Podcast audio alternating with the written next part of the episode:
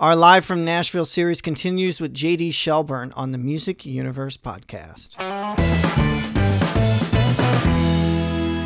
Well, we are still here at Nashville Coffees, talking with another guest we've had already, JD Shelburne. But this was a really great conversation. I was like, well, what more could we talk about? We've already talked about music. He sat here and he talked about really what it is as an independent artist the, the social media Yeah. the offers he's gotten to do it in a phony way it, it was really really cool to talk to him in person and i think this felt like a conversation you could only have with somebody sitting across from you having delicious coffee that kind of thing Yeah, we, we went a little more in depth that we don't get to do a lot of uh, with the artists, and that's the business side of things. It fascinates us, but a lot of artists just obviously talk about their projects, touring, albums, songwriting, whatever. So it's really cool to get to hear what he won't do yeah and also what he will do. And it kind of gives you an insight into how things are run more so than um, they allude to, you know. We are here live at Nashville Coffees. This is such a pleasure to be here with J.D. Shelburne. Welcome, sir. How are you? Doing great. Thanks for having me. Of course, we know who you are. I just I have to look at the name when I say it because otherwise I will say Shelbourne, and that's not right. A lot of people say it. They spell it wrong half the time. So, but, Really? uh, yeah, there's no O. I tell people. Yeah. Yeah, yeah. So So, I know you've. It's been a crazy year for everybody, but being that artists do touring for ninety percent of their income, what has what have you been doing to keep busy? I'm holding a Kentucky official visitor's guide from 2020. Was did all this come this year? Like uh, Yeah, that uh. I found out I was going to be on the cover of the tourism guide. I'm from Kentucky originally, and uh, I play a lot up in the state. Play uh, festivals, fairs, you name it, and uh, I do a lot of stuff for tourism department. And they contacted me last November about this time a year ago, and, and said they wanted to feature me on the cover, and I was just like, that's amazing. And then uh, January rolled around, and, and we went to the state capitol, and the governor uh, had this whole, you know, press conference, and it was awesome. And uh, you know, this happened. I think it was like January the fifth, and so, you know, first of 2020, I started. I mean, I was booking. I had shows booked all year long anyway, but when this cover came out, man, I had emails every week for gigs, festivals, fairs. I mean, it was like overwhelming because of the people, the interest on booking me for the shows because of this guide. Well, March 15th hit, and I started getting emails. Unfortunately, uh, due to COVID 19, we're going to cancel our show. You know, so. But in the meantime, I've have I have had a decent year. I've played, I think, 80 shows. Uh, usually I'm at 215, so I, I've, I lost uh, almost 100, you know, which has been pretty brutal. But I've been able to earn income other ways. Face, you know, um, people still sponsoring me. Um, you know, I'm still able to play some shows. I had a decent year. Sold, I've sold more merch online than I've ever sold uh, because I've, I, I used to do Facebook Lives every night uh, at, the same time every night, and I would sell merch, and uh, I was able to, you know, reach new fans that had never heard of me before uh, because of Facebook Live, and so I've, I've been able to try to wiggle wa- ways around of just finding new ways to, to meet fans. Uh, you know, people can tip us, and uh, doing you know online shows, and so that's helped. But I have been able to play. I, I counted 80 shows on my on my list last week, and I was like, have I played 80 shows this year? And so that's been that's been pretty nice. Um, but at the same time, I'm ready for 2021, and hopefully the shows I lost, I'll get back. let me ask, doing all of those Facebook lives and, and ramping up those merch sales, what has that taught you about your work ethic? You definitely. Uh, I've learned that fans, uh, if you if you do a Facebook Live like every night at the same time, like that's what keeps fans coming back. And like if there was ever a time where I'm like, man, I don't feel like doing a Facebook Live tonight, I'm tired, you know, and I'm like, I'd have to just power through it because you know, fans, you know, they expected. it. I felt like they were expecting it, you know, as the more I played. Um, but you know, I've always been, uh, I've always had a hard hard work ethic. I played 200 shows a year the last five years. Sometimes I play three shows in a day. I'll make appearances at, at places, and I'll go do a show that night, and I'll get up the next day and drive six hours and play another show. Come back and play Ole Red Sunday. And so I work hard work ethic is what I've been used to since I moved to Nashville. And I feel like that's the only way you can make leeway in this business and make money is touring. You take every opportunity you can get and uh, that's kind of what I've been doing since I've since I played. And along the way, I've built my I, I've built you know my success record and helped you know find new ways to have get people to want to book you, play more shows. You know, put I put out more new music, more videos, and you're just trying to find new ways to reach fans. Yeah, and I- I think with social media, especially those Facebook lives, I mean, it's just to constantly be doing that. And is each Facebook live, do you treat it as another show, a- as a live Well- in-person show? You know, I've realized um, people like you know people like to hear you sing. You know, that's what you that's what you're on there for. But I feel like if you do something out of the ordinary that's more interesting, they keep the followers on longer. Like for instance, the biggest uh, Facebook Live audience I had this year was a video of me and my wife playing Uno. We literally set up my Facebook Live and I played my wife Uno at the kitchen table, and I had I had so many views. And I'm like, of all things, playing Uno. And like I would do things like that to find different ways. Like for one, I cleaned my garage out one night and found like 40 items that I thought were junk. And I got on Facebook Live and I was like, "Here's 40 items in my garage that I think is junk," and I had thousands of views. As opposed, I'd get on and play four songs that were Garth Brooks covers, and I have half, not even half the views. You Isn't that isn't that weird how that works? it is. out? It's like you know, you, when you do Facebook Lives for so long, people people love your music. I have a lot of fan loyal fans, but when you do stuff that like they don't normally see on a daily basis, like I decorated my Christmas tree uh, a couple nights ago with fan club ornaments. People give me ornaments throughout the se- touring season, and people love that. You know, and like I've, I've found just to be just to find different ways to to get out and market and. Uh, Find new ways where, where fans really haven't hasn't seen that side of you before is more interesting. Well, I mean, you got 26,000 Facebook fans. Thirty now. 30. Wow. Yes. 6,000 uh, Twitter followers and roughly 10 on Instagram. Um, that's that's a big feat, especially for an independent artist. I Yeah, we- mean, we've, it's uh, a lot of work. It is a lot of work, yeah. To, you know, there's just so so many artists out there trying to do the same thing and flooding Facebook, and you know, you try to stay relevant and you try to find ways to reach people. And uh, you know, I got a loyal fan base. That's one thing. I, you know, I've I've been doing this thing with CMT uh, every month. We go in and do like a uh, online workshop. We go in with a lot of uh, other independent artists, and I had a lady speak up that was just another colleague and was like, you know, you can buy your likes, you can buy your Spotify streams, you can buy this, but you never can buy real fans. And uh, that's so true. I've been building fans uh, since 2008 when I moved to Nashville. So So what's the key? What is the key as somebody that doesn't have that backing? What's the key to getting those numbers up? ah, just being humble and kind to people. I think you know you may not be the best singer, have the best records, but if you go out and play a show and you shake, shake people's hands and tell them you appreciate them and take time with them, even if I'm out if I'm out eating back in my hometown at a restaurant, someone comes up wants a picture, I'm, and I'm eating my hamburger and fries, I put my hamburger down, take a picture. I just feel like being kind to people is it will get you really far in life, and I've, I've tried to stay that, that way since I started. Now, you said you moved here in 2008. I actually moved out then. What when you first moved here, what was the atmosphere for you like? Did you have to do a day job, or did you instantly start performing? I did. Actually had, I did a day job. I was making okay money uh, touring. Um, I, nobody knew who I was in Nashville. I didn't know a soul down here. Uh, I mean, I, t- I, knew, I actually knew one guy uh, here that uh, that that was from my hometown. That uh, that we never really. He never helped me. We never we never did anything together. But uh, so I was forced to kind of get, get on my own. You know, do it on my own. And so I did work a day job. Uh, but yeah, I did that because not because I had to, because I was tired of sitting around during the day. I mean, I was playing at night and I was, you know, getting up and just watching TV all day. I'm like, I could be making money, you know. And so I actually worked a uh, at a benefits, uh, an insurance company doing like COBRA administration and healthcare. It was it was it was a very boring job, but it, it paid the bills, and I was I was able to live off that and then bank my music money. And so, uh, you know, I heard a, uh, an interview with Jay Leno years and years ago when he was still on late night TV, and said that he was uh, he would work two he's worked two jobs his whole life. He's um, done the Late Show, and then he was doing comedy in Vegas on the weekends, and say he was living off his Late Show and banking his comedy money in a savings account. And I'm like, man, that's the smartest thing I've ever heard. So why not have two incomes? I'm not ashamed to say I have a day job, you know. And so I did that for for several years, and every day job I worked, the company closed. so I stopped working day jobs.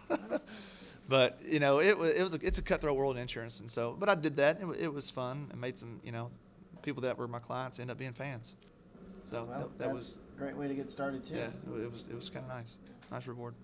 What have you learned about getting fans, retaining fans in this pandemic that once we're finally back to touring, that you're going to retain? Is there something you discovered that you're doing that you're going to keep doing once things return to whatever normal looks like on the other side of this?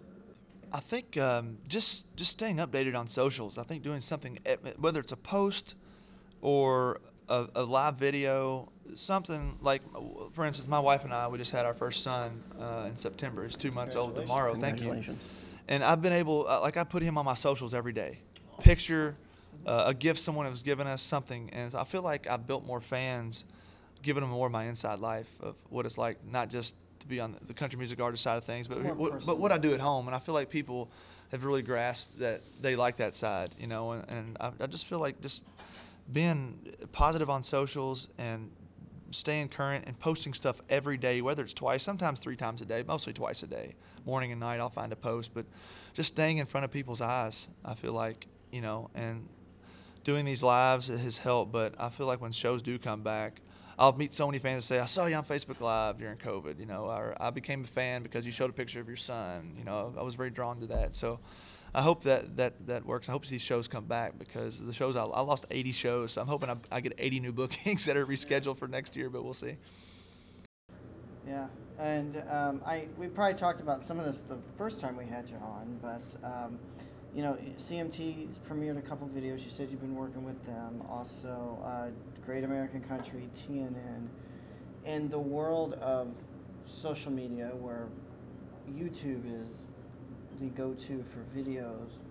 How important is it, especially for an independent artist, to get played on these national networks? Th- It's huge. I mean, I, when I first moved to Nashville, uh, CMT told me no, no, told me no for three, four years, and um, I guess either the quality of the videos wasn't that great, or maybe this wasn't the song, or whatever. But I just kept plowing through and kept pushing, and hopefully one day they would add. And my last video went number one.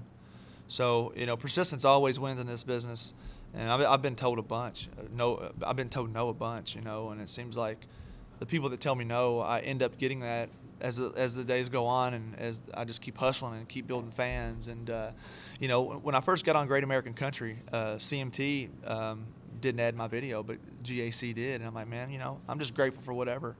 And that was that was big news. I was able to watch it. The- I worked a day job, and we, we- they pretty much took a took a lunch break, we all went down to the TVs in the in the cafeteria and watched my video. And then, you know, now CMT's playing my stuff. I mean, they, they've just CMT has been the best platform because everybody knows who CMT is. You know, when I post those numbers to my website, people you know just go crazy over it. And with the video I just put out uh, in the summer during COVID, uh, the 12 packet went number one. So you know, to be able to go out and promote these shows and that video when the shows get back, I, I I really think it's going to help. Now you said CMT told you no. Was this like you communicating with them directly, or Yeah, actually, uh, I reached out to um, the staff there uh, when I first moved to town, and uh, I don't think I ever heard back the first few times I tried. And then I ended up finding a, a, a, a person that works there um, on socials, and I just guessed his email. Hey, And nothing wrong uh, with that. And I was just like, you know, hey, here's a video. It's been my dream to be on CMT. I'd love to see if you can get an ad. Well, I didn't hear back, and I'd follow up, and and then they write me back and say, hey, you know, just keep trying, man. That video really wasn't what we were looking for for this go around, and and so I just took that as constructive criticism and just you know kept that in the back of my mind as I, as the- as the years and months went on, and so. Uh, as I've as I've performed, I, mean, I started playing music in college, so I didn't I didn't grow up doing this, you know. And uh, as I've grown grown as an artist, my songs have gotten better. uh, My producing, who I worked with on records, have gotten better. And I just feel like the stuff I have now is the best stuff I've, I've put out, and CMT's really loved it, and so I'm very thankful for them. And but I always say to people that are trying to get in the business that, that you know that don't know where to start, I'm like I'm, I'm telling you right now, people are going to tell you no, and uh, you got to be persistent with people. Yeah. And whether He, he's taught me that. yeah, you got to be persistent. I might have asked you this the first time we asked this. I remember talking to you guys the first time. Was that? Um, It was in the middle of all of our. yeah, all of the pandemic. Yeah.